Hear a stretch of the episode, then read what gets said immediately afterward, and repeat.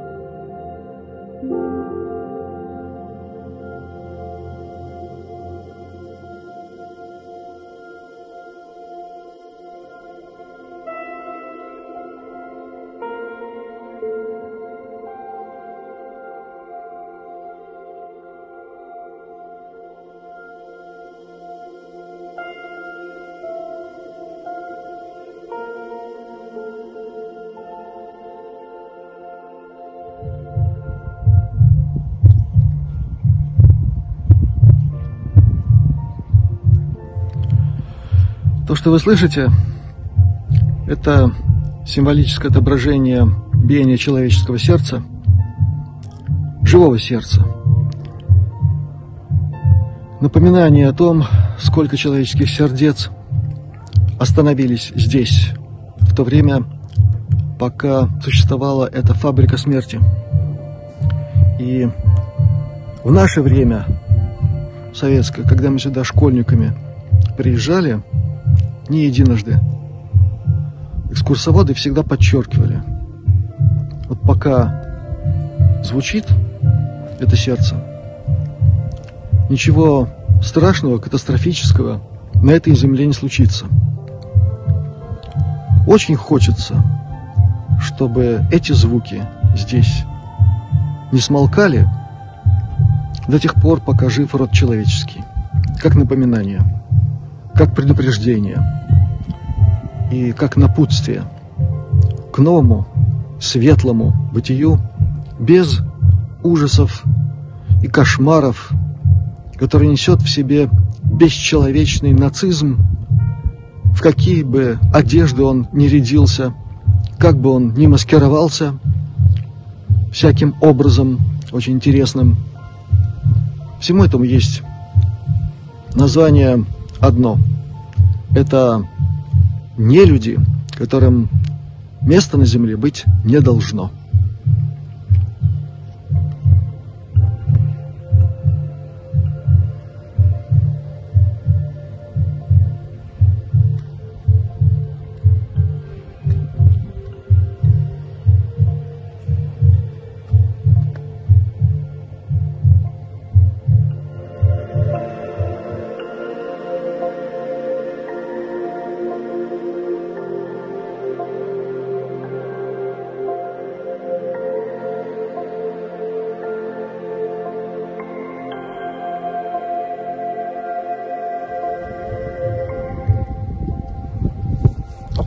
Моей спиной монументальные фигуры, и каждая из этих фигур обозначает что-то свое. Главное, то, что накрепко, накрепко связано с этим местом с тем, что здесь происходило. Много известно об этих ужасных местах во всем мире. Многое написано и об этом месте. Есть книги, есть воспоминания бывших узников малолетних концлагеря. И каждая из фигур несет свой образ, свой символ, свой смысл. Под березой униженная, мы знаем, с чем иногда это было связано. Далее мать, защищающая своих детей –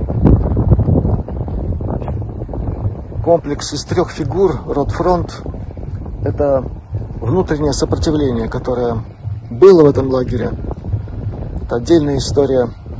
То есть даже находясь в таких абсолютно нечеловеческих условиях, люди находили в себе силы и возможности сопротивляться. И в конце концов, даже тогда, когда это было неудачно, всегда были те, кого символизирует фигура несломленной.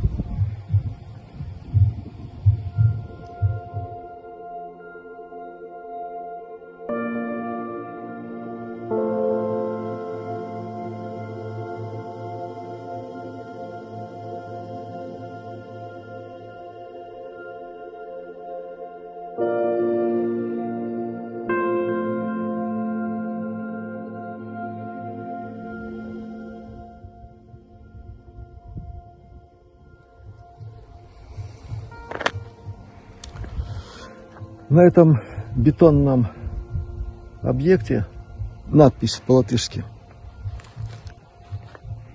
Здесь людей судили за то, что они были невиновны.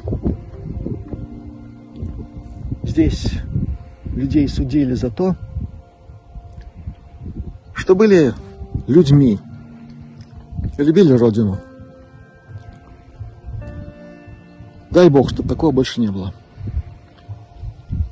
И наша задача, друзья, сделать все, чтобы этого не было.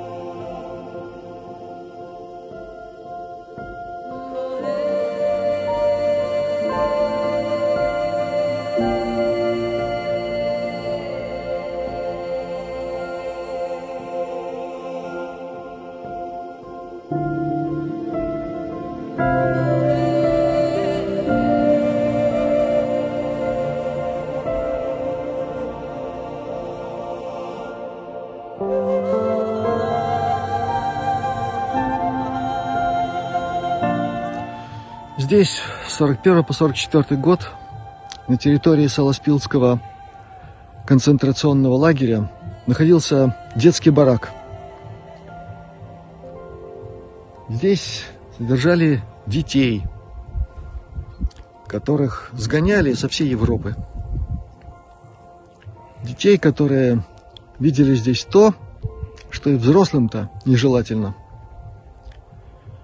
Главная цель пребывания малолетних узников здесь, это была поставка крови для спасения немецких военнослужащих на фронтах Второй мировой.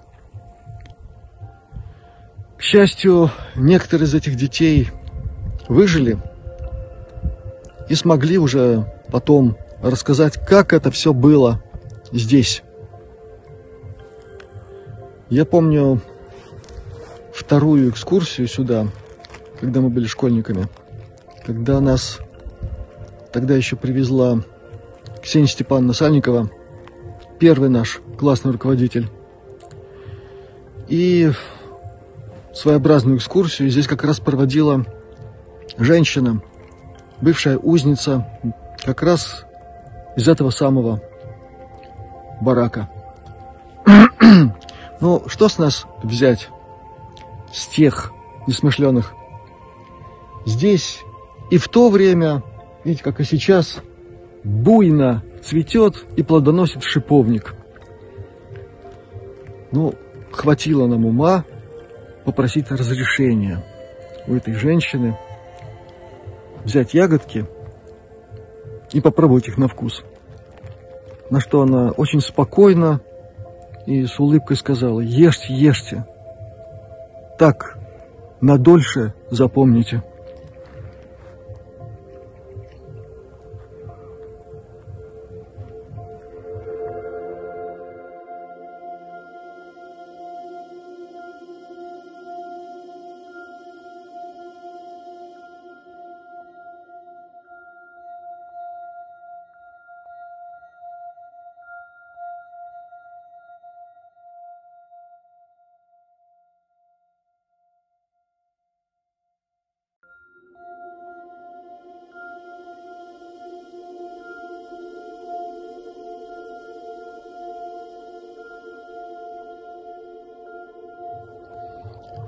Сегодня у нас на дворе 25 сентября.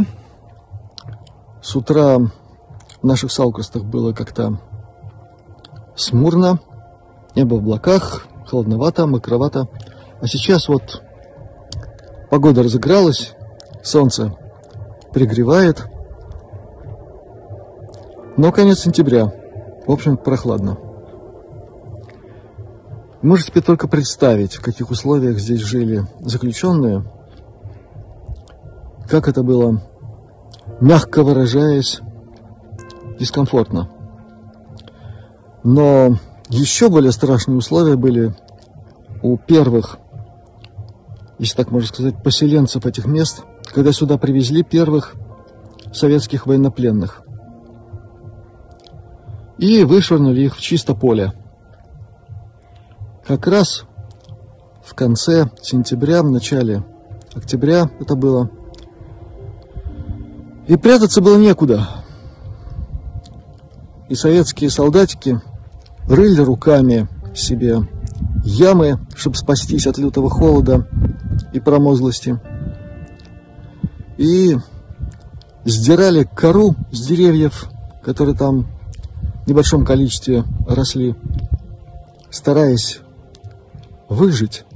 Хотя, наверное, понимали. Недолго осталось. И когда в те школьные годы мы все читали, нам об этом рассказывали, да, это, это воспринималось, нам преподавалось это должным уровнем, я бы сказал. Вот э, второй наш классный руководитель, Валентина Викторовна Кораблева, она после посещения этого места, опять в сентябре, устроила нам что-то вроде жесткого урока на эту тему.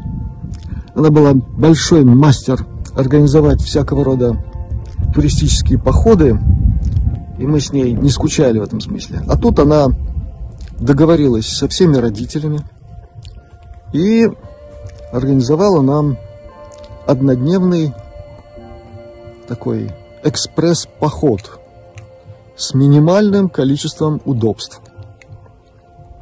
В общем, хлебнули мы тогда от нашей латвийской погоды на всю катушку. Было и холодно, и мокро, и еды было не очень много, было сказано много не брать. Костер так нам в ту ночь развести и не удалось. Спали в палатках, прибившись друг к другу, и дрожа от холода. А потом утром Валентина Викторовна собрала нас вокруг себя и сказала, вот то, что вы сегодня ночью переживали, этой миллионной части нет того, что переживали тогда. Вот запомните. Я запомнил.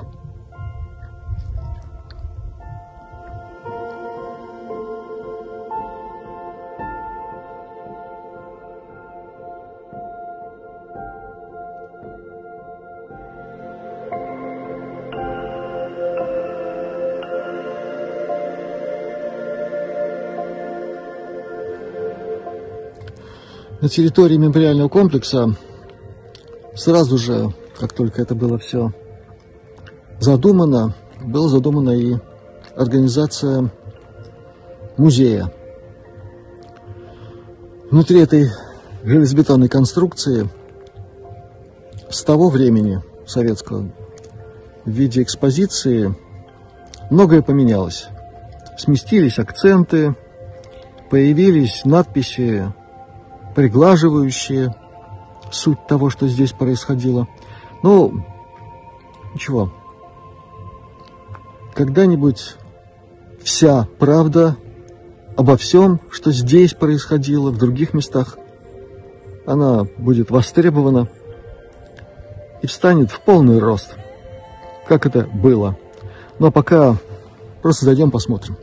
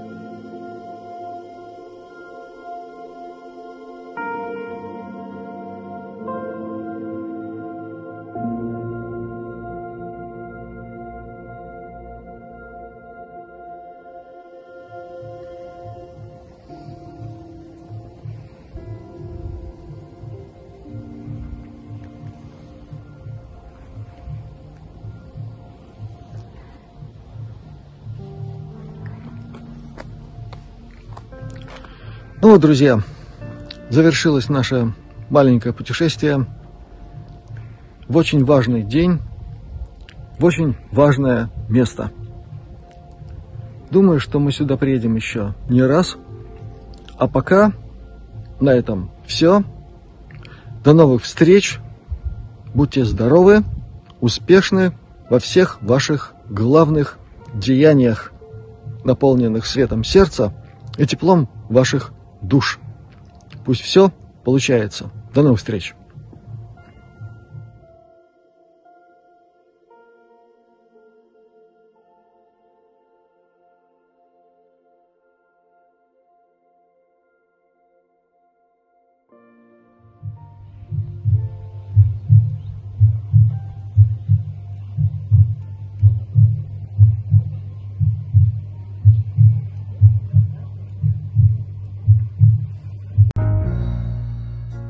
Захлебнулся детский крик